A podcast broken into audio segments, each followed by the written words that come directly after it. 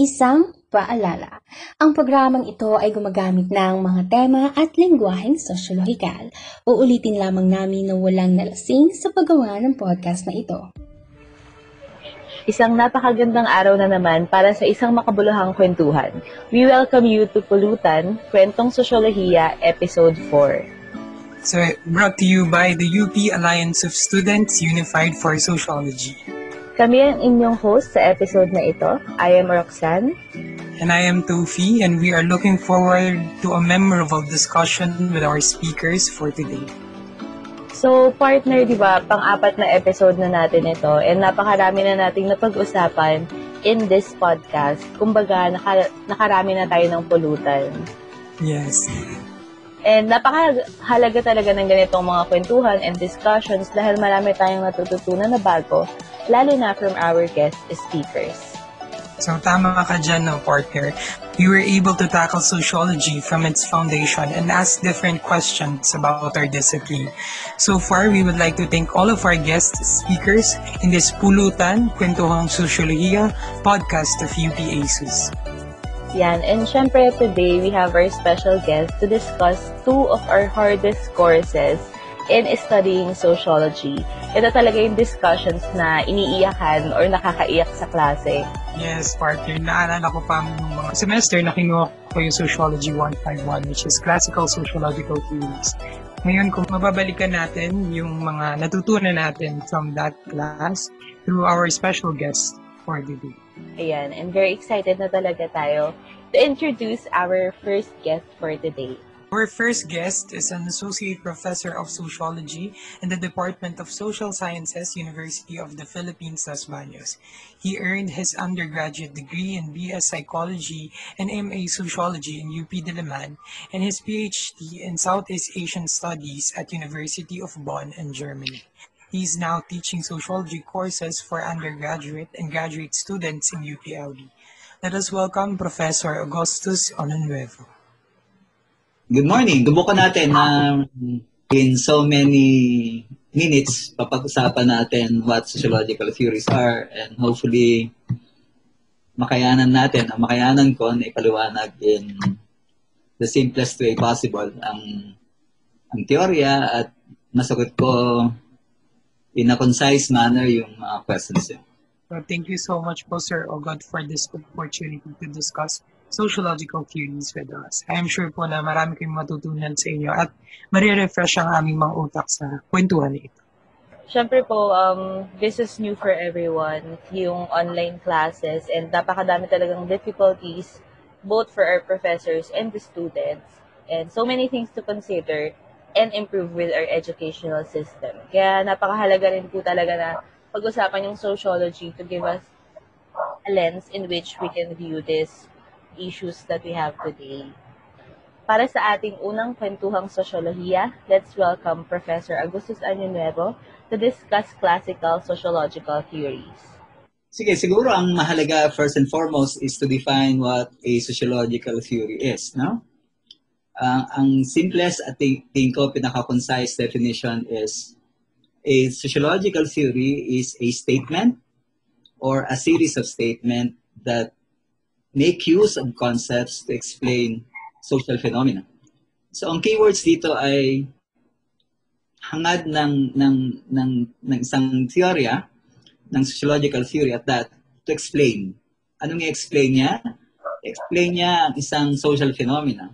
When you talk of social phenomena, pwede yung buong lipunan, o buong social world, kung malaki ang ambisyon mo, or posible din yan to explain a certain social process or social event or even a group behavior or para sa mga micro-theories hanggang very individual behavior. Yun ang tinatawag natin na social phenomena that any sociological theory tries to explain. Ikalawa, ang mahalaga dito eh dun sa isa sa keyword sa definition natin, series of statement to, a, a statement or a series of statement. So ibig sabihin to, um, in so many statements lang or in a sentence, one could uh, state a theory. Ang mahalaga lamang dito ay magamit niya ang ilang konsepto. At yun naman yung isa, another key term, uh, kailangan meron konsepto tayong ma, ma, ma, mabuo or to capture what we mean about the social reality. So punong-puno tayo niyan sa sociology na we make use of concepts to try to capture what actually exists. At ang teorya ay ginaga, ginagawa niya ay pinagdudugtong-dugtong itong mga konseptong ito to to provide a very concise explanation of what what really actually exists in reality. Ngayon, uh, ano yung classical sociological theories? To be very strict about it, when you talk about the classical sociological theories, you refer to the ideas, um, concepts, and explanations that Marx, Weber, and Durkheim have provided us, no? At classical din sila uh, in, in relation to the theories that would be uh, concocted after kasi ang ang kaibahan nila ito ay nung panahon ng 19th century na umusbong o nag-emerge ang modern society, ang modern industrial society. At sila ang kauna-unahan at nagbigay ng very comprehensive analysis ng modern industrial society, which is, for many authors, is the main object of study of sociology. In fact, many authors would, would say na psychology is the science of and therefore if you are to pinpoint who were among the first and who were able to fully uh, explain itong modern industrial society ito, sila Marx, Weber, at Durkheim yan. All others, I think, would pale in comparison in trying to explain what this modern society is. At yung pag-explain na nila, yung mga classical sociological theories na to were, were very com- comprehensive. At I think that would also separate them from the contemporary sociological theories that we have today. Kasi sila, tatlong tanong yung sinagot nila in trying to to provide us uh, an understanding of the modern society that during their time, nag-emerge pa lang at kanilang lipunan at makakatulong siguro sa atin para maintindihan ang ilang aspects ng ating realidad ngayon. Ang unang tanong nila ay saan ba nanggaling ito? So they were trying to explain yung historical emergence of the modern industrial society. Iba-iba lang ang version nila. Uh, iba ang pagtingin ni Marx, ni Weber at Durkheim kung paano nabuo itong modern industrial society. Tanong nila is, ano ba itong lipunan ito uh, in the first place? How would one characterize itong lipunan ito, no? So, iba rin ang kanilang analysis of what this modern industrial society is. They would differ in terms of how this society works at ano ang problema at mga challenges that this society is confronted with. Ang ikatong tanong, syempre, ay yung medyo futuristic, no? Saan pupunta tong lipunan ito? At ano yung, ano yung problema ng, ng mga tao that it produces? So, Marx, Weber, and Durkheim would also differ in terms of explaining ano talaga ang problema and what types of people are produced by this by this modern industrial society. But obviously, they would have different stances then towards how to view yung future nito, no? Si si Durkheim, sa pag-explain niya saan ang galing ito, yung modern industrial society, ang babagitin lang niya talaga, it's a result of a continuing and heightening division of labor in society. At sinasabi niya, ito yung dahilan kung bakit um, biglang sumulpot itong lipunan na highly differentiated and yet because of the differences then in terms of work that people do, they they are forced to to become interdependent and therefore sabi niya yung that kind of connections na yan as brought to what he terms as organic solidarity. That means people are bound together by different their differences because such differences in terms of work actually produces interdependence. And therefore, sabi niya, nung unang pagtingin niya, ito ay mahalaga. Mahalaga ito at nakakatuwa kasi pagdikit-dikit ang mga tao, uh, hindi dahil similar sila, kundi they are different from one another. Um, So tingin niya, nung una, sabi niya, this is a wonderful development sa, sa, sa pag-develop ng lipunan na the, way, the, the more you divide labor, the more people become interdependent and therefore society would be solidly unified. Uh, however, nung, nung tinuloy niya yung analysis niya, napansin din niya na yung palang high division of labor would also mean uh, people would be different in terms of their experiences uh, and therefore would would have different sets of beliefs. At sabi niya magkakaproblema ito kasi noong unang panahon before the modern industrial society, the earlier society, sabi niya people have that one collective conscience. Isa lang ang konsyensya. Ibig sabihin, pare-pareho lang ng set of beliefs sa mga tao. And therefore, tingin niya, ito ay, ay, ay mahalaga na ingredient for society to thrive and prosper. At ito naman yung naging problema, problematic ni, ni, ni Durkheim na in-address niya. Sabi niya, akala ko nung una, yung division of labor would suffice, no? Pero later sabi niya, ito palang division of labor na to ay anomic. Sabihin, meaningless yung bonds that this division of labor has created other than being dependent on others because of they're doing different work, wala nang laman. Ibig sabihin, hindi tayo nagkakaisa kung ano ang pagtingin natin sa mundo at paano natin tatakbo ang mundo at the way we and act accordingly. At therefore, sabi niya, dito to an anomic situation. People no longer would hold the same set of beliefs and therefore may, may problema yan in, in, in kind in the kind of morality that would be that would be ano uh, um, produced. Ibig sabihin, walang walang societal standards that people could adhere to and therefore would be uh, would lead to a problem of, of people understanding what is the truth, what is uh, what is what should what what should be done, no? Ang moral standards. Kasi because people are doing different work and therefore have different experiences and therefore iba-iba ang paniniwala nila.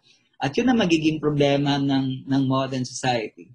So sabi niya, ang solusyon dito is to develop uh, the right forms of organization na, na pwedeng mag, mag-develop ng ng isang um, new modern modern uh, morality at ang in-explain niya dito, uh, ang pinopose niya before was ang pagtatayo ng occupational association. Itong occupational association na to, ang idea niya is may kulang kasi daw sa modern society, sabi niya. Ang, ang mga organisasyon that exist were there to fight for their interests. And therefore, yung discord and conflict would, would remain because of the type of organizations that are in place. For instance, ang labor union are there to fight for workers' rights ang Employers Association of the bourgeoisie or the capitalists, logically would also fight for their own interests. So sabi niya, asan yung organisasyon that bring them together? Ito yung naisip niya na, na solusyon ng isang occupa- occupational association na kung saan daw isang umbrella organization ito, halimbawa per industry, that that brings together the supposedly conflicting interests of of groups of people uh, at sa panahon ng, ng modern industrial society, ang pinakamalaki dito ay manggagawa at ang kapitalista. So sabi niya, kung pagsasamahin sana natin sila sa isang umbrella organization, they would have that opportunity to work together, to thresh out their problems, and to, in the long run, would be able to to set yung directions and the standards that would govern the conduct vis-a-vis one another at sa pagpapa, pagkapaano daw ng, ng industriya.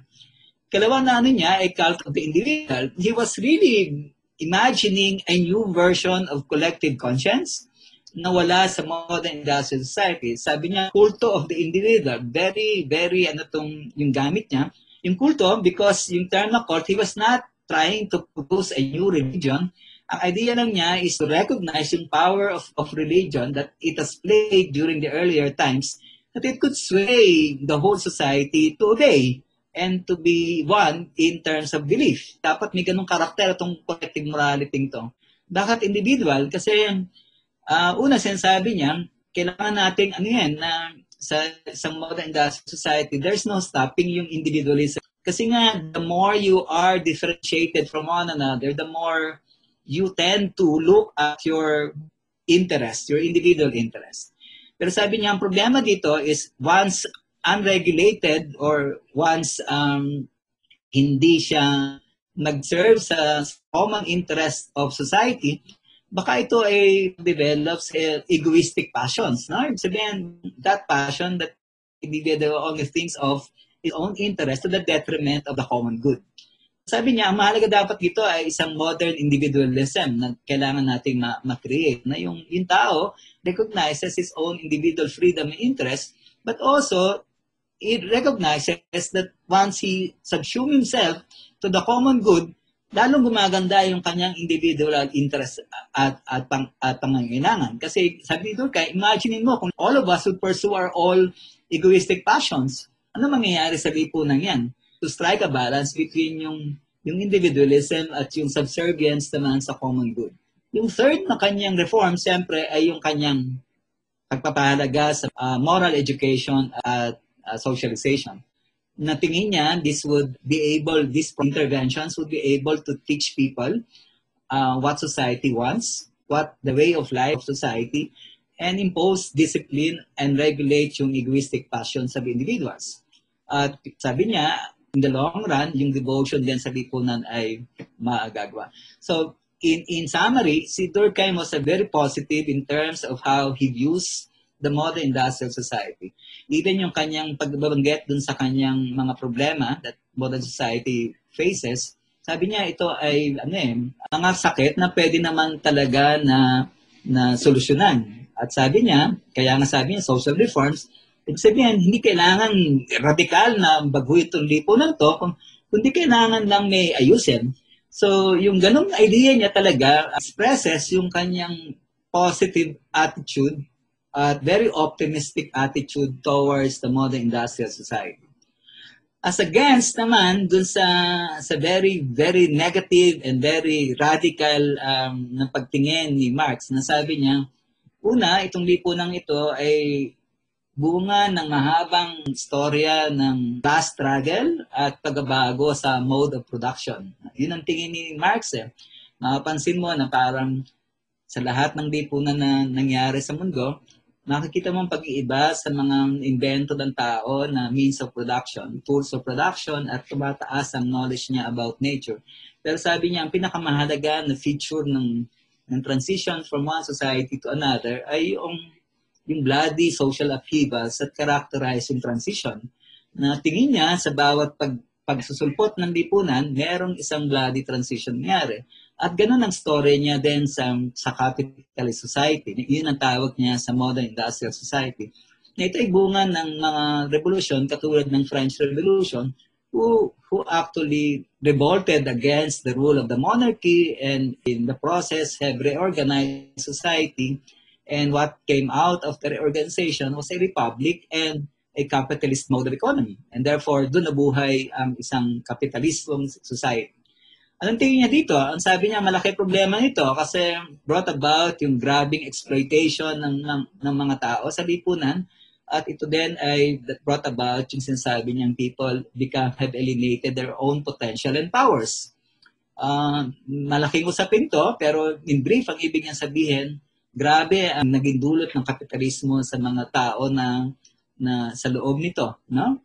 Hindi lamang hindi ibibigay ang tama na na nakikreate niya na values, kinukuha ito ng kapitalista at yun ang meat ng kanyang exploitation that the capitalist is able to appropriate yung surplus values na napoproduce ng mga manggagawa na supposedly hindi sa kanya. Bakit niya nagagawa yon? Because the capitalist owns the means of production. At gayon din ang dahilan kung bakit people become alienated sa kanilang powers. To illustrate yung napakalalit, napaka-deep niyang konsepto ng exploitation. Sabi niya, isang aspeto ng alienation ay people become alienated with their own product. Diba? Pag ang napaka-natural dapat ng koneksyon ng tao dun sa kanyang tinekreate. Eh, intindihin nyo, ang manggagawa, siya nang gumagawa ng sapatos. At the end of the day, hindi niya mabili yung sapatos na kanyang ginawa. At sasabihin pa niya, kanino yung sapatos na yan? Hindi akin yan, sa kapitalista yan. So, ibig sabihin, yun ang isang classic classic illustration ng how alienated the worker becomes na yung creation niya hindi niya ma- maangkin. The product becomes alienated to the to the producer. So meron marami pa yan at yung alienated sa kanyang potential, etc., etc., alienated sa fellow workers, it should take a lot of discussions, no? So let me just be brief. So sabi ni Marx, paano natin to sosolusyonan? Sabi niya, um, ang pagkilala niya sa isang capitalist society ito ay na-maintain because of yung political power exercise by the capitalist class over the working class. So the only way to change the whole of society to the benefit of the many is to tapos yung diktadura ng isang kapitalista. Dictatorship sa, sa kanyang pagtingin kasi lahat ng estado at gobyerno ay dictatorship of a certain class over the other classes. Sa panahon ng capitalist society, therefore, ang capitalist society, although sinasabi ng marami na ito ay demokrasya, essentially, sa pagtingin ng Marxist analysis, this is a, a dictatorship of the bourgeois class over the other classes in society. So the only way to to reorganize is to topple it kasi ang tingin niya irreconcilable ang conflict between classes and it could only be resolved by the coupling the dominant class and reorganizing society. So ang, tingin niya, the only way is to topple it and, and in this place may buo ang isang socialist society which is a transition to what he deemed as an ideal society, a communist one. Si Max Weber naman, sabi niya, si Max Weber, kung i-explain niya ang action from uh, uh, paano nagkaroon ng isang modern industrial society, sabi niya ito ay bunga ng, ng dalawang bagay. Bunga ito ng rationalization process. Ibig sabihin niya, yung, yung historical development that people now adhere to the use of reason, to the domination of science and technology, at ang lipunan ito is the most rational na, na lipunan ever produced by man. No? So historically, yung buong proseso niya umabot sa isang guro na na-develop niya ang isang lipunan na very rational. At ang isang pinakakompletong aning, ekspresyon ng kanyang rationalization ay yung pagbubuo ng burokrasya. Ito yung manifested na expression talaga of high rationality na ang burokrasya, ang pinakamaayos na organisasyon, napaka very organized, napaka-efficient, divided ng labor, tapos napoproduce niya, napopredict niya, anong pwede niyang i-produce, etc. etc. So sabi niya, yung, yung prosesong ito has led to the most rational and the most bureaucratized society ever. The second explanation na sinasabi ni Durkheim, historically sabi niya, nagkataon na ang, ang pagbubuo ng lipunan ito ay nagkataon na panahon dito na umuusbong yung protestantismo. No? At yung protestantismo, uh, specifically ang Calvinism, sabi niya, ano bang naging contribution ng, ng, ng reliyon sa, sa development ng capitalism? Sabi niya, it has provided that, ano yan, that mindset, that's, those set of attitudes, those those ethics that are needed by people who are necessary for the development of capitalism. Hindi niya sinabi na yung Protestant ethic has led to the development of capitalism. Sabi niya, yung ethic na napoproduce ng mga budding capitalists, yun ang tawag niya doon, yung spirit of capitalism. Yun ang tawag niya. Spirit of capitalism equals the ethic of the budding businessman plus the ethic ng, ng Protestantism, specifically Calvinism, na tinitingnan mo ang labor mo as your calling, tinitingnan mo na, na money is not sinful, na tinitingnan mo na to be at the graces of God ay dapat at ma-attain mo ang salvation ay to, to work best doon sa trabaho mo, kapitalista man, ang manggagawa ka, etc. etc. Combined together, yung dalawang sets of ethic na to has produced the right people for capitalism. Which is insightful kasi sabi niya, hindi lang naman sistema ito ng economic system, kundi lahat ng sistema kailangan ng mga tamang mga tao. Parang nag apply ka sa isang job, di ba? Hindi naman pwede kang pumasok na computer computer illiterate ka kung ang job description eh, dapat sa computer at alam mo ang ang technologies at applications needed para dun sa trabaho. So, ganun din ang idea ni, ni Max Weber. Ano, sino ba tayo yung nakapag-produce ng tamang mga tao para sa kapitalismo? Sabi niya, ang Protestant ethic yan at yung spirit of capitalism. So sabi niya, very rational. Sabi niya, lahat na rationalized sa lipunan ito. Which is good. In, in a way, the most efficient society ever established by man. So ang problema naman niya, ang description niya, itong lipunan to napaka-rational na lahat ng bagay ay kinokontrol niya. Lahat ng bagay ay may, may rason, lahat ng bagay ay may, may proseso, lahat ng bagay ay may rules. And these are rules, very strict rules of, of reason ang tawag niya dito, iron cage of rationality. Kumbaga, kala mo malaya ka, pero you're bound by the rules and regulations na in-institute ng, ng use of reason. At sabi niya yun ang problema, para kang para daw isda na, na, na akala mo malaya ka, pero nasa aquarium ka lang. Free ka lang doon sa bounds of the regulated rules na na imposed on you. So sabi ni, ni, ni Max Weber, ito yung problema ng very rational modern uh, society. It stifles individual freedom. Yun ang problema niya. How can this be a humanistic society when it does not help people to to be free ultimately?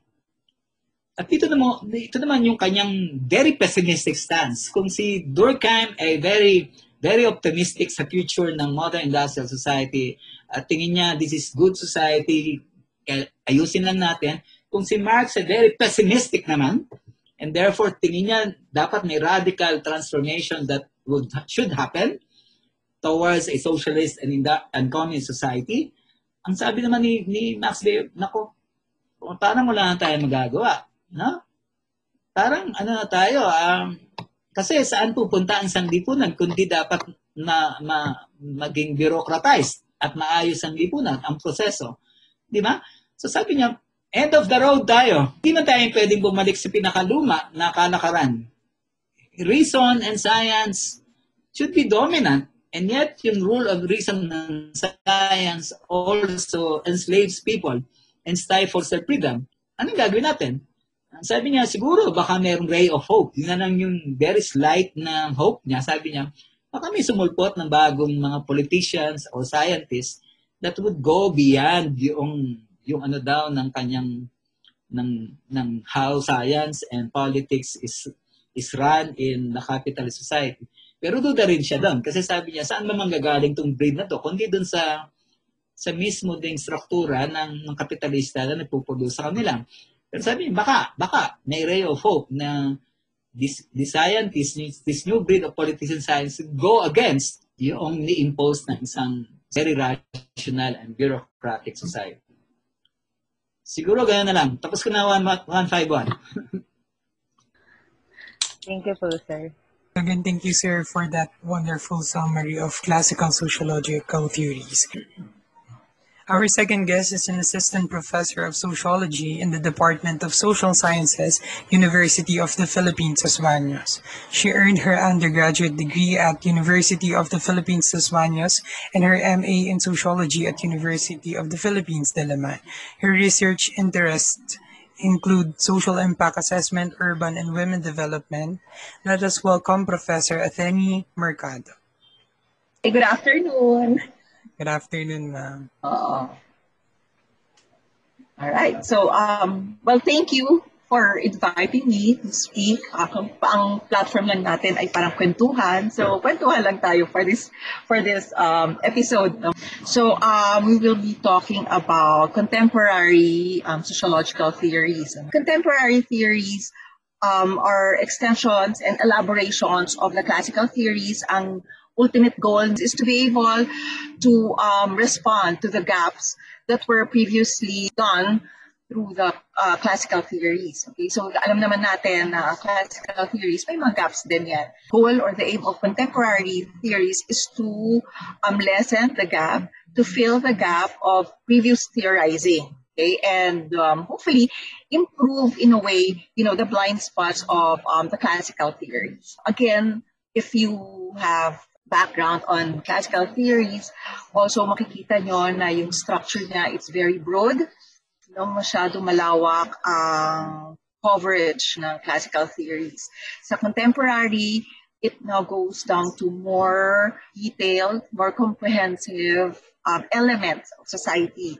Uh, what makes it structure? So all of these elements have uh, indirect and direct effect in society. So, yun din ang, para mas maintindihan natin ang dynamics of society, we look into the very small elements. Ano ba yung kasama? Ano ba yung sangkap?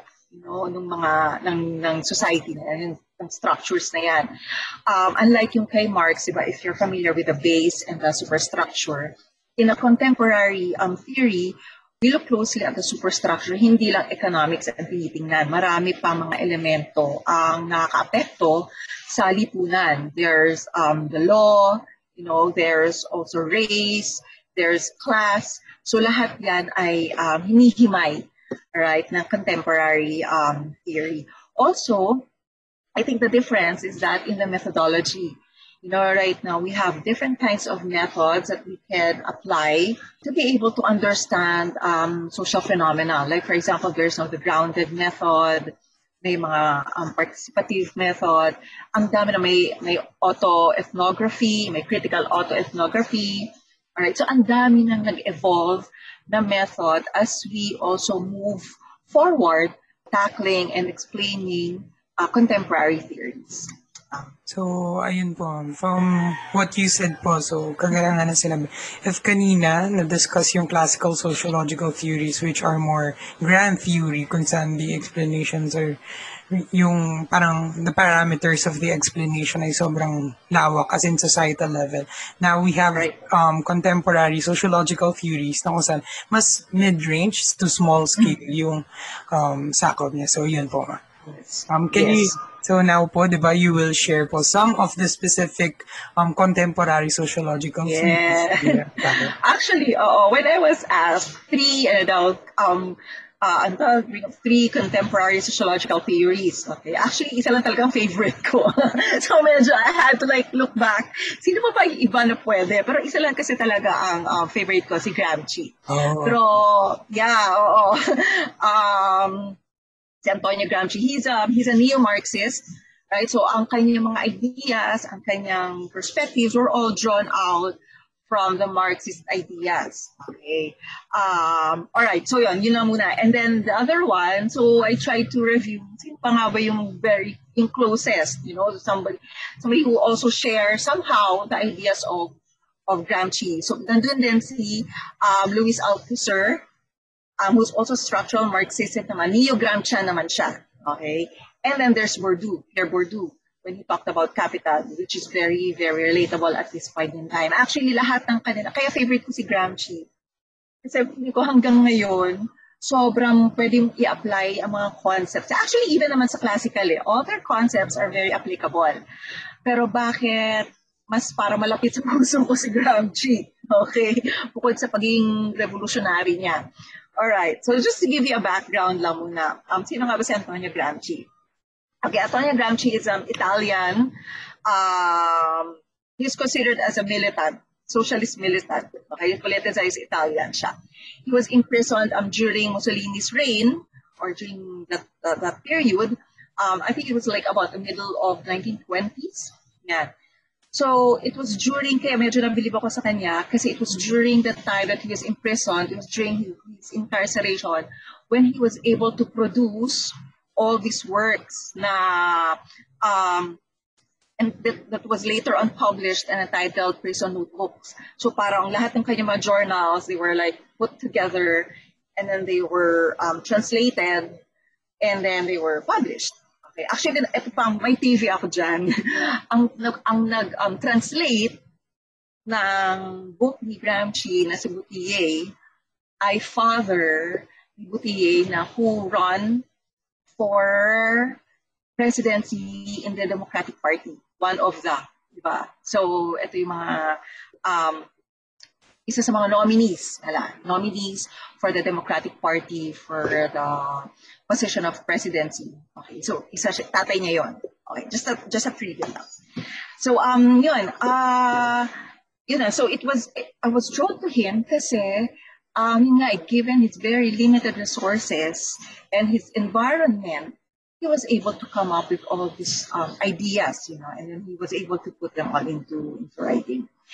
Um, however, yung ideas kasi that he um, drawn out daw from from Marx, uh, they were considered more subtle compared to Marx. Okay, so um, although hindi masyadong uh, na paano ba to, na explain how subtle, pero um, it was said na uh, kasi he he tried to ano, he tried to paano ba to, ingrain um, and tried to emphasize, you know, de- develop um, alternative ways of thinking. Know, in the realm of superstructure, as mentioned earlier, di ba, si Marx, he developed this base and the superstructure. So for, for, ano, for Gramsci, nag-focus siya sa superstructure. How do we look at the superstructure? Okay, what are the different um, the factors that encompass or that are um, included in the superstructure, in, in assessing and evaluating the superstructure. Okay, so parang ganun din yung kay, kay Althusser actually, pero later on yan. So, um, yung kay Gramsci. Um, one of the, the most striking concept that was developed by, by Gramsci is yung concept niya ng hegemony. I think at this point, when you look back and you understand clearly and deeply yung konsepto niya ng hegemony, talagang sobrang mapapa-oo ka, no? Mapapaganyan ka. Siguro just to characterize, ano nga ba ang hegemony? Lagi natin naririnig. And lalo na for our, if we have listeners who are not really familiar with all these um, sociological um, concepts, when we talk about hegemony, this is like a concealed mode of class domination that explains why such events are happening or why certain behaviors are um, being practiced. Okay, so parang ano siya, parang na-influence yung mindset as to a certain way na hindi ka na conscious na ginagawa mo pala yun or yun na palang paniniwala mo. Okay, so it's a way of exercising power control, you know, by controlling your consciousness, by controlling your your way of thinking you know, na parang for you, accepted reality mo na siya. Okay? And then you don't question anymore. Right? So, ayan, kaya sinasabi lang concealed mode of class domination kasi you're, it's an accepted fact of life that you no longer question. Eh, diba ang ating goal um, bilang sociologist is to question the status quo. So, pag hegemony, ano mo na, parang resign ka na with this kind of status quo. Parang ganyan. So like for example, I'll give you an example. Ito yung sinasabi na I remember nung nagkaroon ng lockdown, when it started, and then there were people who were still going out, lalo na nung binuksan na yung, mga establishments, diba? Tapos ang dami nagsabi mga pasaway. Even before that, dami sabi pasaway, tapos ang mga Pilipino, walang disiplina. Again, I so hate that. Kasi, um, hindi natin kasi sabihin na, walang na walang disiplina Pilipino, bakit nga ba sila lumalabas? Bakit nila kailangan lumabas? May mga tao kailangan magtrabaho. You know, um, as we are as we are secured in the comforts of our home, there are those who need sustenance, who need food, you know, who need to work um, to be able to live. Diba? So despite the risk of getting sick, despite the risk of catching the virus, they took the risk of going out and finding finding work or going to work. So yung idea na yan. Or like for example, um, ito, I, recently, I think I, I'm not sure if um, some of you have read, but I posted this kasi I, uh, I think like a couple of weeks ago, I attended a, um, a seminar on ecotourism. Okay. So we always talk about tourism, you know, the how how how advantaged just it would be for, lalo na for our GDP, you know, yung mga ganyan, di ba? For economy, basically. But when you think about it, if you want preserve, kasi that's why stand, if you want to preserve the environment, how can you make money out of it? So parang, we're making money out of it so we can preserve it so more tourists will, will go. Di ba? Parang ganyan. So we try to disentangle now the two different concepts of environmental preservation, ecological preservation with um, economics, you know, um, economic benefits. When we talk about hegemony, ano na yun, yun resign na tayo kung ano yun nandyan. Alright? We stop questioning. Now, the challenge now of Gramsci is to have or to create a counter-hegemony it would take a lot of paradigm shift. Ayan, yung pagpapalit ng paniniwala, pagpapalit ng pag-unawa. We have to change the way that we see things. We have to question the way that we see things. So, according to Gramsci kasi, counter-hegemony daw can never happen without struggle and resistance. Kaya he's a very, ano siya, revolutionary talaga siya. But he also believes that individuals have the, have this um, capacity to think critically you know, about the view that are being imposed upon them. So pag ganyan kasi, if you start realizing that there is something wrong in the system, you know, itong nakagisna na natin na sistema, then you start appreciating the fact that there's an alternative way of doing things. he also uh, uh, was able to identify two kinds of intellectuals. There's a traditional intellectual and the organic intellectual.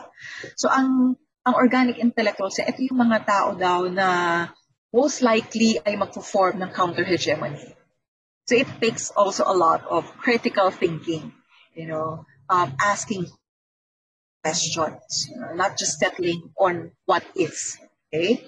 Yeah. So he also mentioned something about um, ayan, yung yung hegemony is also connected with forma mentis. Sabi forma mentis is also um, a kind of mindset. So he's also challenging us with the counter hegemony. We have to also have an alternative mindset, okay, um, and an alternative way of thinking. So he, according to him, the unity of classes is a way of building forma mentis. So kailangan ay, you we, um, we should be able to realize that we have the capacity to ano to change things. I remember if uh, you're familiar with what happened in ito na take up ko to sa 180 eh.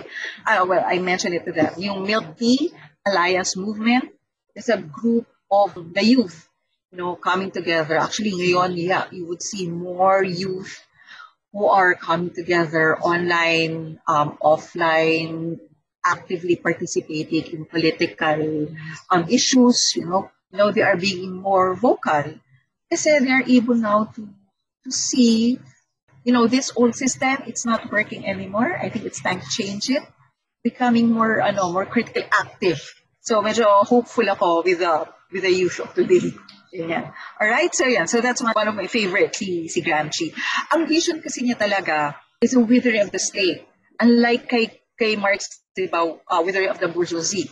Okay, kay Gramsci kasi is a um, elimination of the state.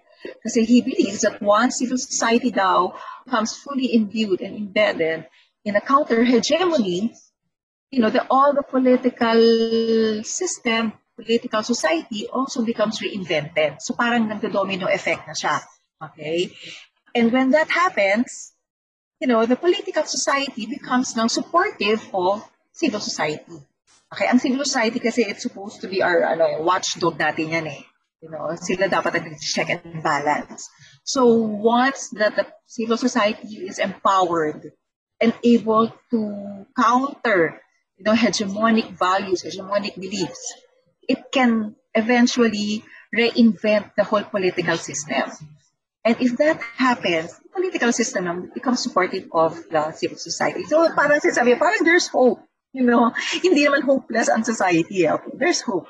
Yun nga lang, of course, there's also criticism kay, ano, kay Gramsci. One of which is that, according to some scholars, um, he underestimated the formation of an alternative forma mentis. Okay, where, kasi he, he did not consider that there are options, that options are also limited. You know, lalo na for workers because of private ownership. Diba? Private ownership the means of production, lalo na like, for example, sa health, all hospitals are private. Education, all schools are are ano are private. Diba? Almost. There's so many private schools, so many private hospitals. Ganyan. And um, it becomes now more difficult you know, to form this an alternative formament, to have a different way of thinking. Pag ganyan kasi, counter-hegemony now becomes more problematic. Diba? Kasi you have like for example, as much as you want to go out on the streets or mobilize people for a social movement or social cause. Yeah. Ang hirap you also have to work. Diba? Kailangan mo magtrabaho, kailangan mong mabuhay, ganyan. So, ang hirap, yun yung talaga yung challenge in forming a counter-hegemony. How do we um, how do we go about developing and creating a counter-hegemony in this such a limited um, resources that we have? All right? So that goes for um, Gramsci. Next naman, after Gramsci, there's um, Althusser, si Louis Althusser. It was during kasi the 1950s when they develop a more humanistic dimension of the Marxism. So dito na nagsimula yung uh, different perspective, different ways of looking at society. Okay, so um, in the 1960s, the Althusser is basically a reaction to Gramsci's um, ideas. Okay? Uh, kasi according to, officer, the Gramsci's ideas daw tend to personify the sense of agency. Right? So, yung kay officer kasi, sinasabi niya, hindi, merong mga underlying structures that somehow also influence the way of thinking. So, he came up with, um, ito yung mga state apparatuses. Right, so one is the um, repressive state apparatuses, which uh, is made up of the military, the army, basically ito yung mga people who use force to secure compliance. So the ruling class able to ano, take over through repression. Kasi merong form of ano, repression and coercion, okay, pag um, repressive state apparatus, okay?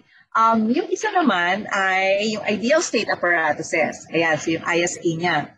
According to officer, ano nga ba yung mga ideal state um, apparatus? So ito yung like for example, schools, education system. For you to follow, they have to cultivate you. Parang grooming. No? Okay, so ang schools kasi, they now insist in cultivating your skills, your way of thinking, your dispositions, um, as future capitalist workers. Ganyan. So basically, the, it's a way of, um, hindi ko naman sabihin manipulating, ah, basta influencing and shaping ayan, the individual. Wala yung halong coercion.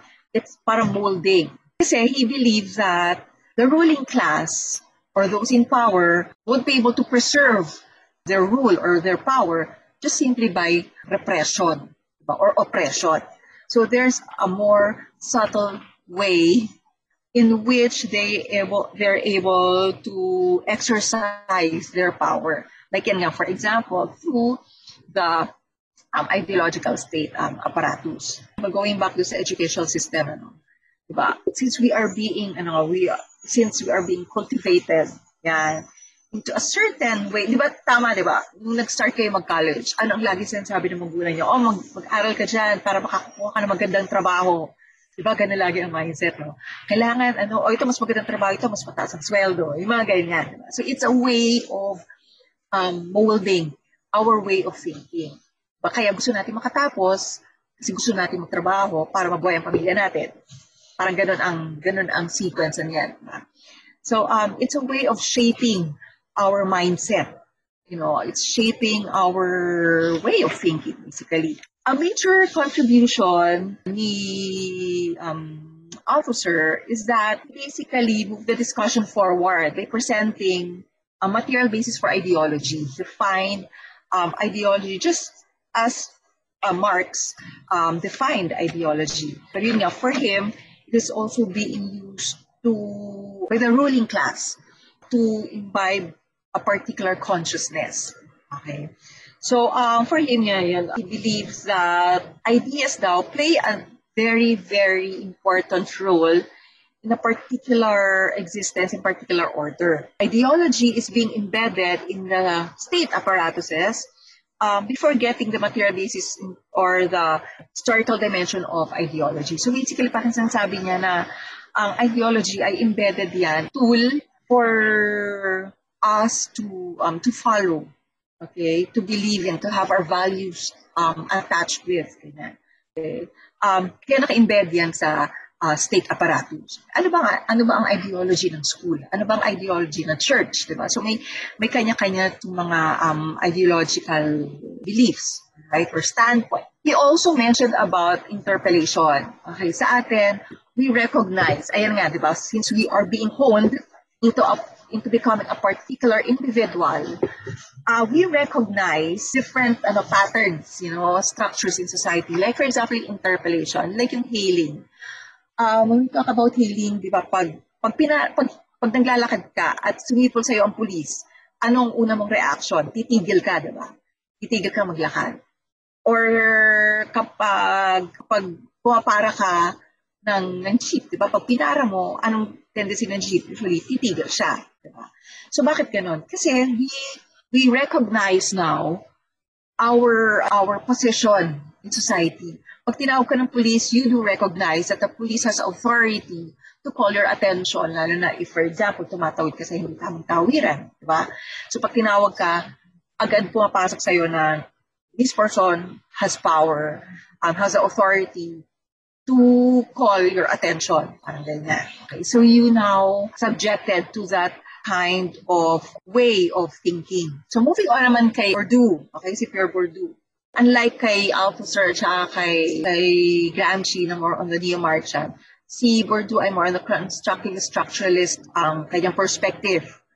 Okay. Yun, ang, ang interesting naman kay Bourdieu ay yung kanyang concept of field. Field and habitus, right? Aside from the um, symbolic and cultural capital. Yung habitus niya is very, very similar with the hegemony of um, Gramsci. Yung field naman niya is also somehow very similar with the ideal state apparatus of Althusser. So when you are um, in the field, you know, you are being honed also, you are being influenced. Your way of thinking is also being manipulated, ayan, right, to a certain um, way of belief, you know, to a certain belief, certain way of thinking. So yung field na yun, it's more on the environment. What kind of environment are you in? You can have so many fields, you know, you can belong in so many fields that would make up your habitus. When we talk about habitus, this is more on the interaction between the subjective and the objective mindset. Okay, so when talk about objective, talk about how does object, how does um, objectivity or objective come to play in, in your habitus. Okay, so when we talk about class structure, you know, that would affect one's um, disposition. Diba? Yung field mo, halimbawa, ay yung pinanggalingan mo. Like for example, your family. That's one field. You know? Your family setup, your family dynamics would affect the way that you see things, you know, your values, the way that you believe things. So that affects your habitus. The way that we act is very much influenced by the structures that we that are surrounding us. Okay? The structures out there. The objective basically shapes the subjective. And the subjective naman reinforces our objective belief. So through interaction, we are reinforcing all these structures around us. Like for example, you have hierarchy. Diba? In hierarchy, alam mo kung ano position mo, class, let's say class, race, ganyan, diba? So it's through interaction that we are reinforcing this kind of um, relationship, of this kind of um, hierarchy. Okay. When we talk also about um, habitus, we talk about just like hegemony, these are ingrained dispositions. Actually, when we talk about ingrained dispositions, these are like generative structures um, that are inside you, you know? and structures, diba, you're familiar with the social facts. They're kind. So, um, they make up structures. So, etong mga structures, how are they affecting? How are they um, influencing ayan, your disposition, your your your pers- perspective, you know, your perception, your way of life. The habitus, the working habitus also becomes um you also ano, unconsciously yan. Hindi ka conscious na ay oh, wag ganito ako mag-isip ganyan. It sometimes comes out um, unconsciously. Okay? So the habitus is oh, can also be you can also have the power to make things work naturally. Okay? So ito yung mga tinatawag din natin na symbolic power. So, kung kay, kay Althusser, ano yung kanyang quote-unquote habitus? So, he's talking about a larger capitalist field. Uh, sorry, that habitus field.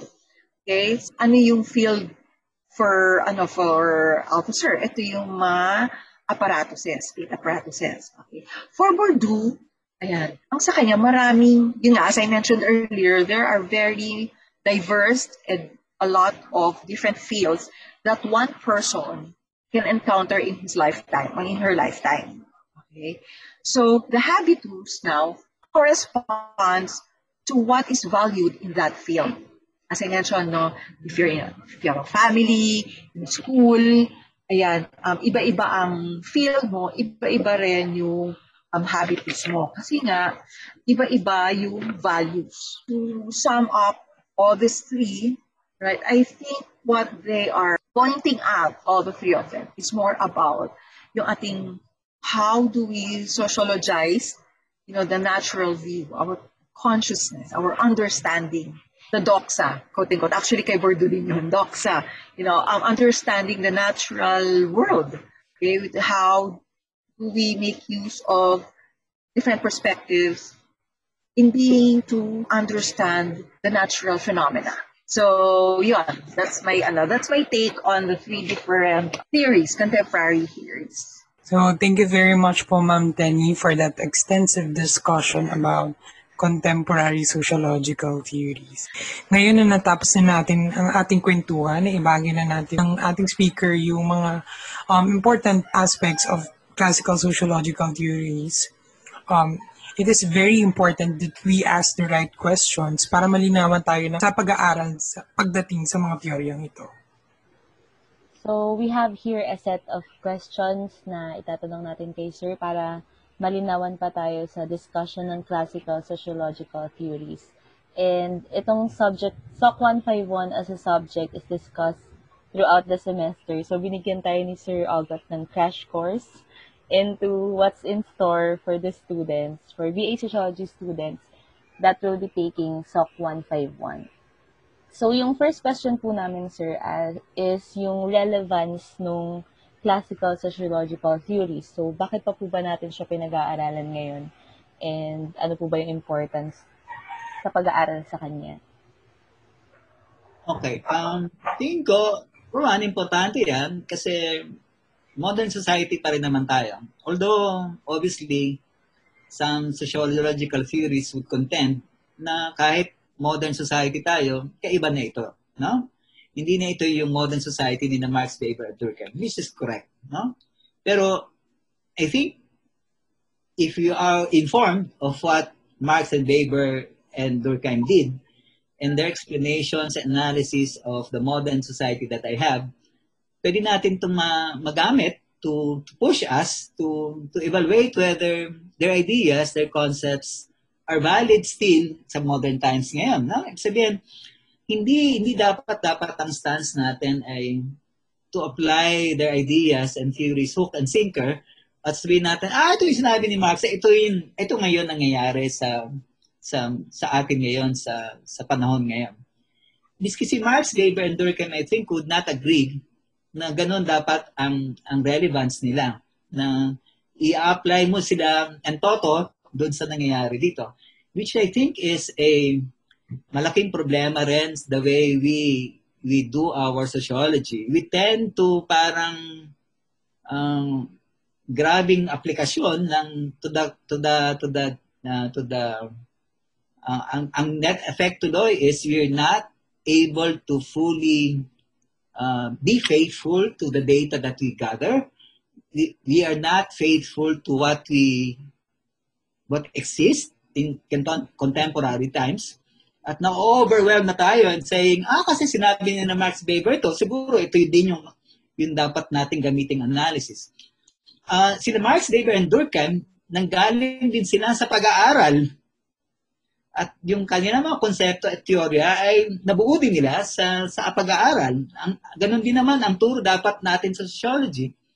Ang teorya ay ay bunga ng, ng, ng empirical study.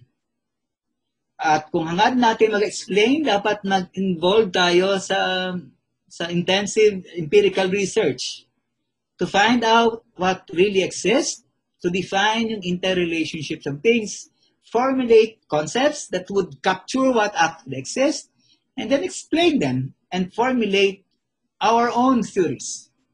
Huwag tayo matakot kasi ang teorya naman ay explanations. At yun din ang turo sa atin ng Marx, Weber, and Durkheim. Yun ang ginawa nila. Mula sa pag-aaral nila, they have concocted concepts, tied them together, and are able to formulate very good explanations of their own modern industrial society. Ngayon, let us be inspired in what they did.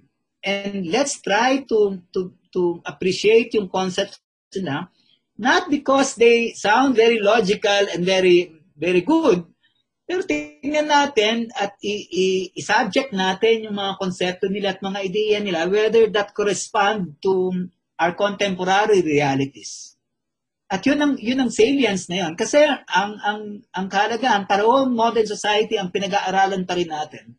And therefore, yung ideas nila might still be in a, in a way help us understand what exists. But that should not stop us. They should be inspiring enough for us what they did to pursue what what we are supposed to do as sociologists.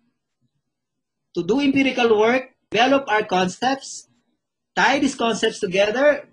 You might know, we might be able to to to explain an, aspect, a larger aspect, or a the large social reality that we are in. So yun ang gusto ko lang klaruin. Hindi ito, hindi sila relevant dahil hanggang ngayon yung kanilang mga teorya ang dapat mamayani sa pag, pagtingin natin sa realidad ngayon. No? Hindi dapat ganun. Dapat kung, kung titingnan natin sila, isa-subject natin yung kanilang mga ideas and, and ask ourselves, ito bang konseptong ito still exist? No? Could I apply yung idea niya para dito? Pero hindi dapat hindi dapat ang attitude ay ah, nagawa na ito. Ang teorya ay, at mga konsepto ng sosyolohiya ay bunga ng pag-aaral sa aktual na nangyayari. Nangyari na yung panahon ni Marx at nabuo na nila yung teorya nila at konsepto. It's, an, it's now our time to develop our own understanding of what exists, develop our own new concepts, and develop our own theories. And try to figure out whether some concepts, some ideas, some analysis of Dur- Durkheim, Marx, and Weber could be still be of use to help us, together with our own ideas, to help us fully explain what exists. Thank you, sir. Actually, um, na-encompass na po dun yung whole discussion and everything we want to ask. Pero meron pa po kaming onte and some insights for the discussion. Okay. So, sir, for ano, so this is more of an advice to sociology students. What do you think was the right approach to studying sociological theories? Ah, okay. Um, yun ang dapat natin sigurong intindihan na itong mga teoryang ito na ating pag-aaralan ay binuo mula sa mahusay na pag-aaral ng mga teoristang ito. No? No, no, hands down. Um, grabe the way Marx, Weber, and Durkheim made use of their their minds, no? Pero they also had engrossed um, um, have done serious empirical work, no?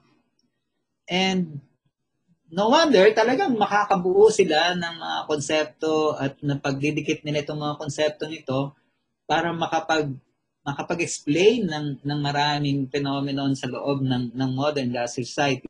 Hanggat hanggat doon ma, ma-analyze nila yung yung yung modern industrial society. So yun dapat nating i-emulate sa kanila. At yun naman dapat din ang ang turo natin sa atin bilang sosyalista. Ang papel natin is to explain. Bread and butter natin 'yan. Sabi ko nga sa mga ano natin, wala tayong lusot other than being able to to to develop our own um, capacities to to write and speak well. Kasi yun ang gagamitin mo kasi sa pagpapaliwanag. Kalawa, paano ka mag ma, ma, aabot dun sa pagpapaliwanag at at pagbubuo ng theorem. Sabi ko, huwag kayo matakot. Ang teorya could be done by any one of us. At ginagawa na natin yan sa mga empirical studies natin. So, hindi lang ganun kalaki the way Marx and Weber and Durkheim had done, no? Pero nakakakuha tayo ng mga theoretical explanations of things kahit maliliit, teorya na yon kasi statement or series of statement that explain. So go lang. Dapat uh, patuloy ang pag-aaral natin at ito yung kailangan kong emphasize lagi. Huwag tayong ma-overwhelm ng mga teorya before us kasi ang nagiging problema dyan, para na lang sayang yung data ginagather natin, hindi tayo nag-analyze ng mabat ng mabuti kasi sabi natin, ito na yung theoretical framework na gagamitin natin to understand. Diyos ko, hindi ganun si Marx at at Durkheim at yung mga mga sosyalista. ibig naman sabihin ay wala na tayong kakayahan like them to to understand things, to formulate our own concepts, etc., etc., and to express them in complete explanatory statements. Pag sobra namang mait ng kakayahan natin, kasi kung gagamitin lang natin yung kanilang extension sa mga nagagather natin data, which is which is very wrong. So, nag-aaral tayo ng mga mga teorya para maintindihan natin yung mga unang eksplanasyon sa maraming bagay at ma, at makatulong sa atin to have another uh, another view of looking at things, no? So dapat ang attitude, ah, ganito tiningnan ni Marx at Weber yan, yung aking pinag-aaralan. Pero sa kalagayan ba ngayon, uh, what their concepts and explanations hold true, dapat kong i-subject yun, whether Marx man, Weber, Durkheim man siya, kailangan kong i-subject yun sa kritisismo at pag-analyze.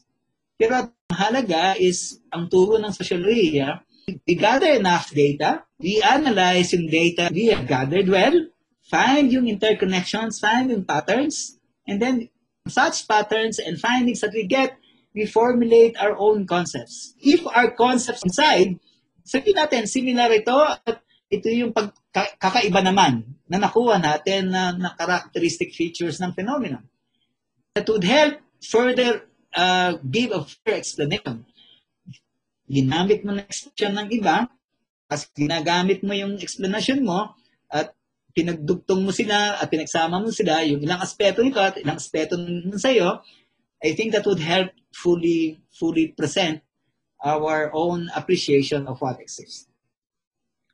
So, aral lang uh, ng mga tiyak. May mapupulot tiyak tayo dyan. Uh, paano nila ginawa, ano yung konsepto nila. And then, go go and do our own empirical work. Appreciate the data, draw concepts, uh, um, formulate our explanations, and then let's take a look whether similar, very different, um, may may incorporate tayo sa earlier ideas. And that would be it. That should be how we should treat yung earlier theories. They should not they should not overwhelm us. They should not dictate what we will do. They should not dictate how we view things. Because at the end of the day, what is important is the results of what we did, our studies. No? The most important thing is to analyze what we get and formulate our own. Other, pag hindi mo ginawa yan, hindi ka nagko-contribute sa ating knowledge, hindi ka nagko-contribute sa sociology, at magagalit din sa iyo si Marx, Weber, and Durkheim. Wala ka pa nang alam sa tagal mo nag-aral ng sociology, kundi kopyahin lang ang ideya ko. Apo, sir, we agree. um, siguro po another insight is when we were studying sociology, we were so intimidated by the classical sociological theories, yun po siguro yung unang nararamdaman ng estudyante na intimidate. That's why it's such a, a challenge, lalo na sa sociology students to theorize on their own, create concepts, and to explain. Siguro yun po talaga yung kami bilang graduate na feeling, feeling po namin kahit hanggang ngayon, we still lack in terms of, um, ayun nga po, yung confidence to theorize kasi hindi naman hindi naman dapat na hindi naman dapat na parang ikumpara natin ang sarili sa kanila. Kasi in the first place, yung mga pag-aaral naman, naman natin ay middle range lang naman yung pwedeng puntahan na pag-explain natin. Sabihin, mga topics naman natin na pinag-aaralan, ay mali, mas maliit kaysa doon sa hinangad nila Marx, Weber, and Durkheim. Buong lipunan yung pinag-aralan nila eh. eh tayo naman, aspeto ng realidad. So, you start small, no? Kung makakatulong tayo kung bakit uh, ang, ang isang pangyayari sa lipunan natin ay nangyayari, then we try to explain it. And, and that's that's very good na na ang ang differential lang, we must dare formulate our own concepts, no? If nahihirapan tayo mag-formulate, let's define yung concepts na yun that were used before.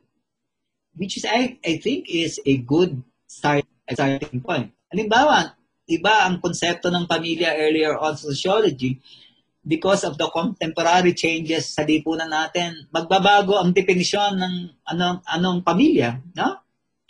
And therefore, dapat mag-contribute tayo doon in, in, in explaining yung, yung, yung changing notions of what a family is.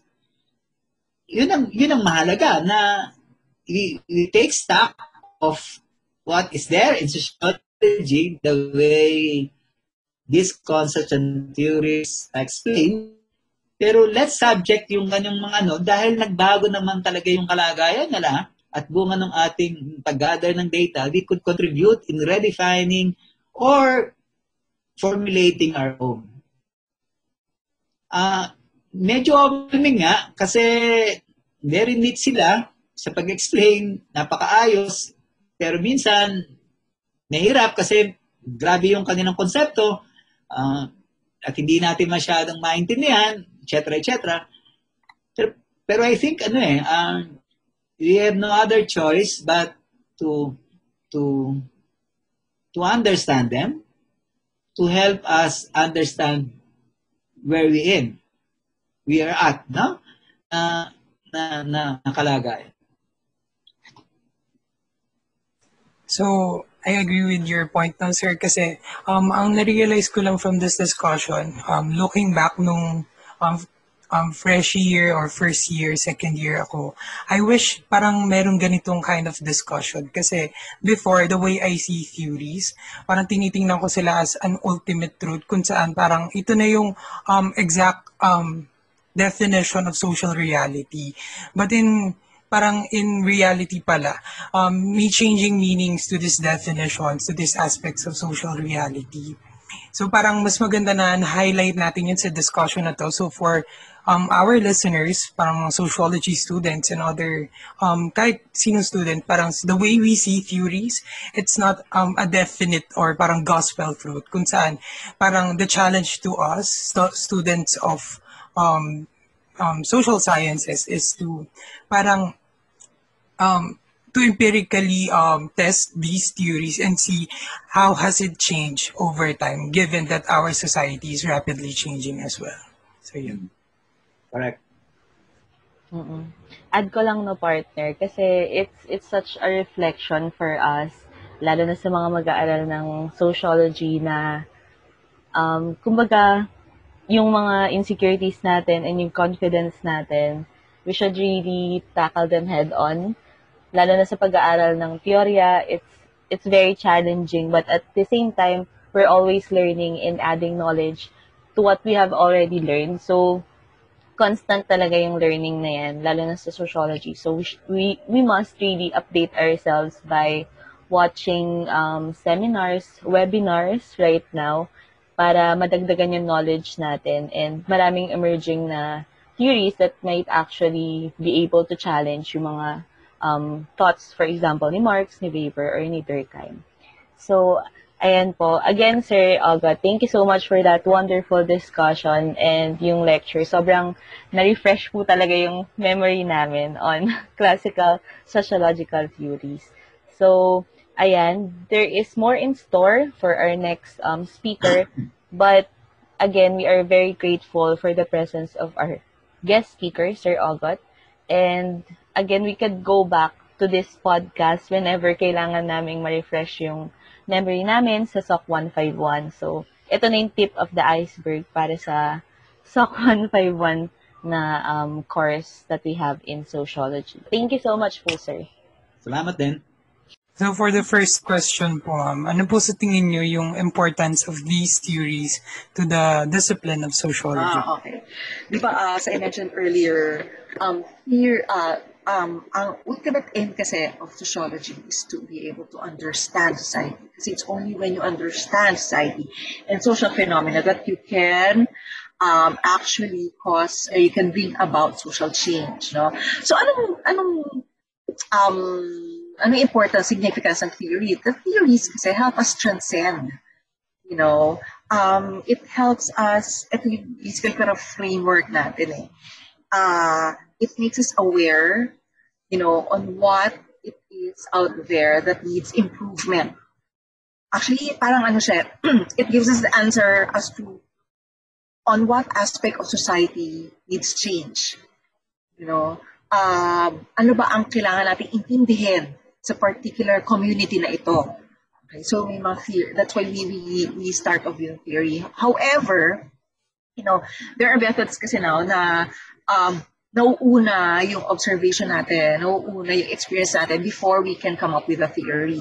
So basically, um, I think for me, the ultimate goal of theory is that it should help individuals transcend, you know, move on and be better individuals, you know, have a better society. It should it should ano, lead us into uh, kasi it helps us explain and understand. So eventually, those theories should help us um, have better society, you know, better communities. Hindi lang better understanding kasi ang aim natin is to change, eh? Change what is wrong. So better understanding and have a better society um, in general. So yeah.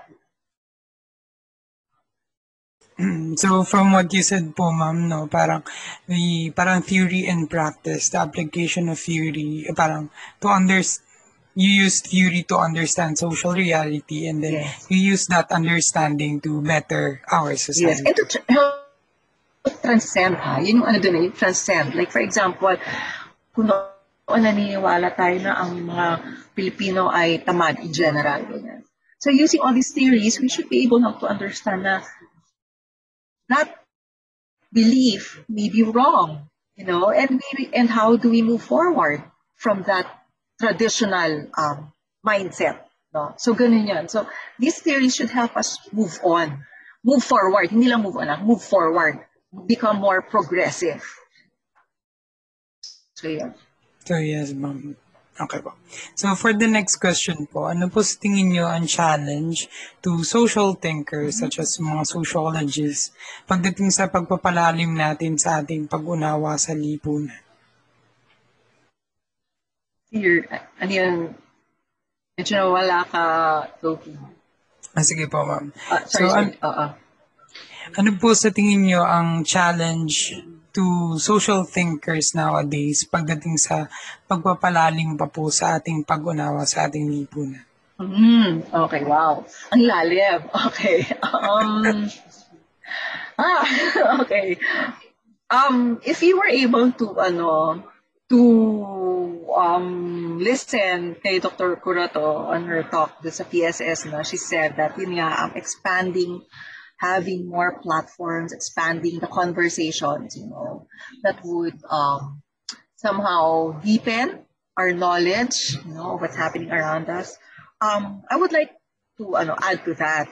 Okay? Kasi ang mindset ko kasi is that um, Naiwala kasi ako eh, na change is only possible through, through revolution. So, um, uh, for us to get to that, ano, to that uh, end point, you know, uh, I think, yun, ganito, we have to, I do agree, we have to have more conversations. Hindi ka din kasi ako naniwala na ano eh, na more education. Like, for example, educate, for example, pagdating sa election, di ba, educating the, ano, educating the electorate, ganyan. Eh, ang dami naman sa mga bumoboto sa atin, mga edukado naman eh, and look at where we are now, di ba? So, um, I think we have to be more aggressive, siguro, in, in showing um, why our field is a very, very important field at this point in time. We have so many lawyers, we have so many economists, you know. Um, yun eh, ganun, di ba? Like, for example, health and econ. Kailangan natin buksan ang ekonomiya, kailangan nang buksan ang, ang mga business, ganyan. At the risk of the health crisis, we're still in a pandemic, di ba? So, I think, um, have more conversations like this and be more proactive in engaging. Um, like for example, uh, joining mga online, offline um, political um, activities. You know, we engage more. Lalo, ngayon, it's more difficult kasi um, we're now going always through online. Ano? Pero yun eh, parang we have to make use of the kind of technologies that we have now. Like for example, social media.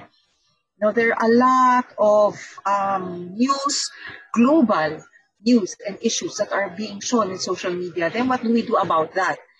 Diba? Parang, ano ba, upo lang tayo, pag, are we just going to lurk in our Facebook? Are we just going to just read through it? Hindi eh. Diba?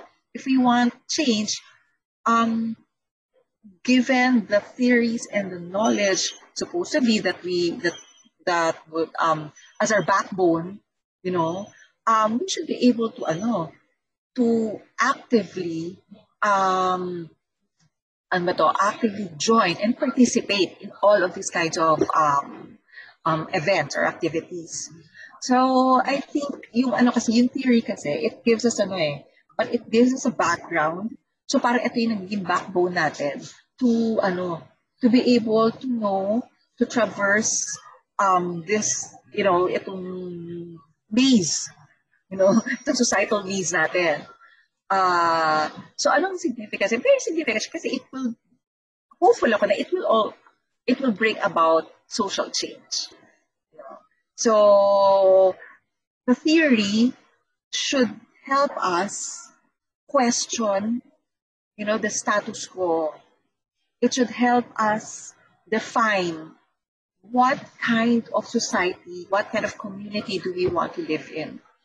And all these theories should also guide us, you know, in creating a new paradigm for a better for a better society, for a better community. So yun. Thank you po. So another question po ay, um, this is more of an advice to um, young budding sociologists po na, what do you think is the right approach to studying sociological theories? Oh, wow, right approach. um, let's not be ano, let's not be mechanical. You know, when I say kasi mechanical, actually we're just like talking about it here sa bahay. When we say mechanical kasi, sometimes, di ba, parang, ay kasi required yan pag-aralan natin, basahin natin. And then when you get out of the classroom, wala na, nakalimutan na, di ba? So I think um, this is a challenge, uh, advice for the for the the young siguro mga freshmen, also a challenge to the upper class, you know.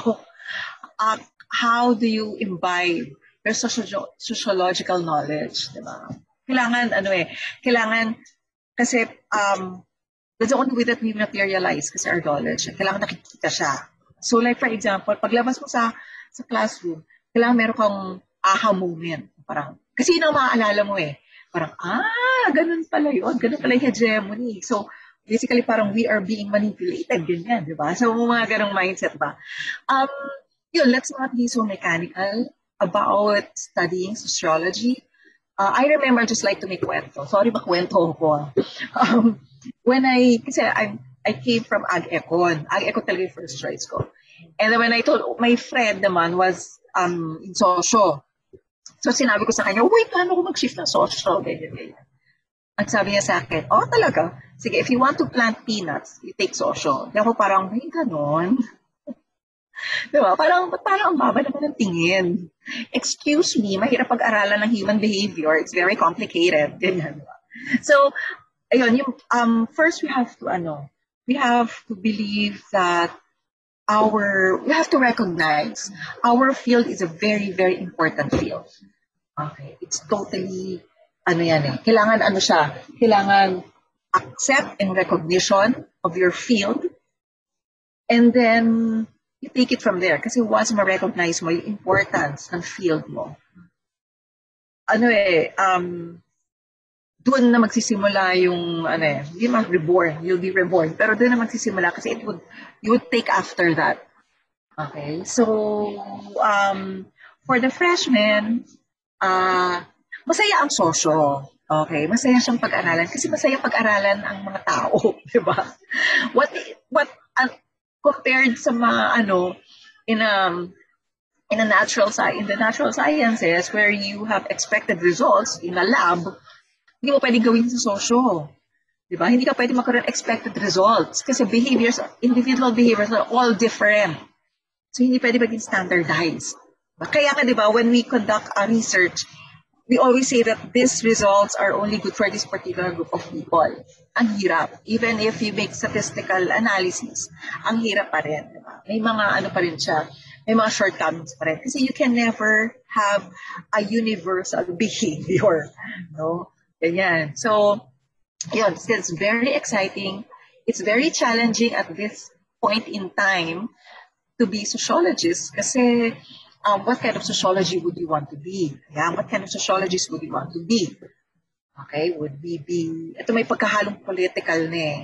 Diba? Would you want to be an actively involved sociologist? Or would you want to be, um, ayun, the research for policy making, active din yun. Kasi you change policies, you make policies, ganyan. In the academy, maraming, maraming pwedeng puntahan din dahil, dahil nga very versatile ang social, marami kang pwedeng puntahan na field afterwards.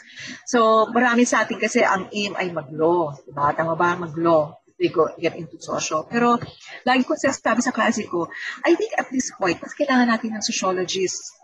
You know, people who will be able to understand communities, people who will be able to understand the working class, people who would understand what it is to commute every day, would understand the commuters. People would, uh, yung ganyan. So, um, I would challenge, lalo the freshmen, to ano, to get into the field of sociology.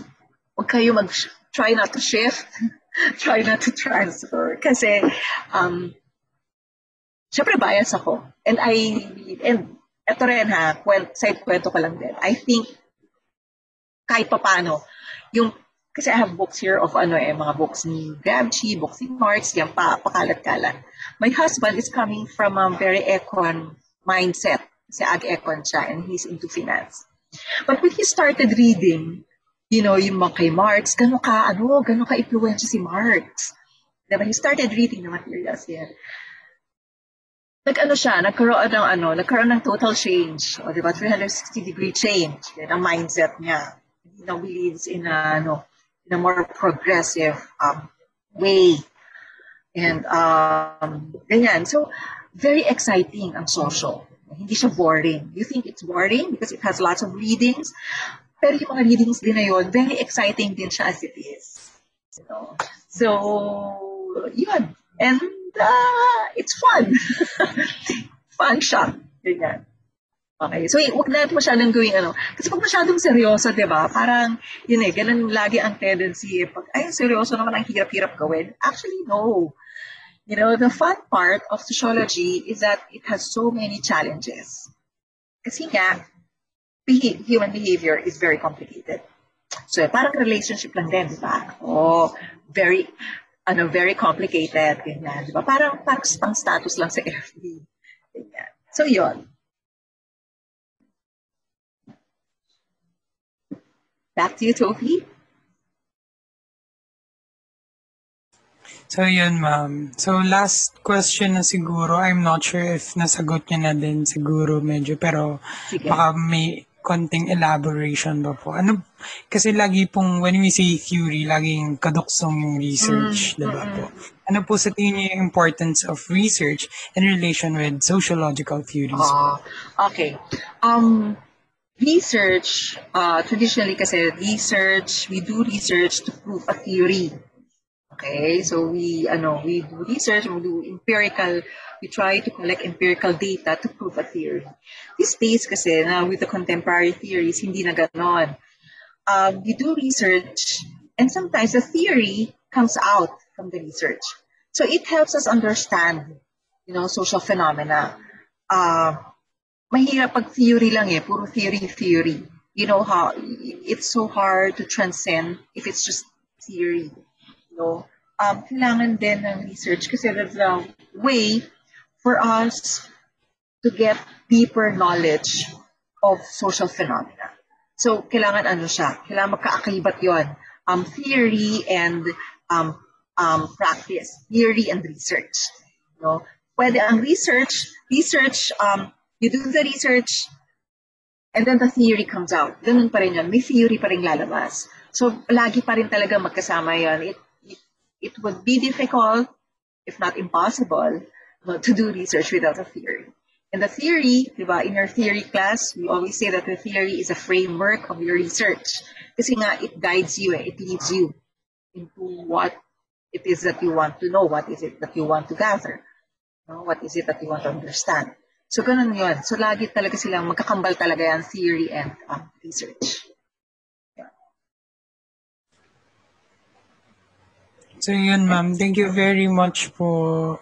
Thank you po for sharing your time and your knowledge about sociological Oh, theories. thank you. Thank you then. Thank you then for the invite um, ng ASUS. Thank you for also giving us the opportunity and for using this platform to ano to deepen our conversations about sociology. Sana you know, maraming magkaroon mar- magkaroon pa tayo ng maraming maraming chance, you know. And then even if we don't get to meet personally ng face to face, yun nga eh, we still have a lot of technologies that we can use, you know, to ano to impart um, knowledge, to impart um, ideas to one another. So let not let not this lockdown or this um, quarantine be a hindrance for us to share um, and to converse, you know, and share our sociological insights with one another. Thank you. Mm, Thank you ma'am. Maraming salamat. Ang pulutang ito ay hatid sa inyo ng UP Alliance of Students Unified for Sociology, kasama ang Departamento ng Agham Panlipunan, UPLB, sa pakikipagtulungan ng CMU Les Sociology Society, Kalipunan ng Sosyolohiya at Antropolohiya, the Philosophical Society of UPLB, the Philippine League of Sociology Students Mariana Memorial State University Chapter, at UP Sandiwa sa Mahang Bulakenyo.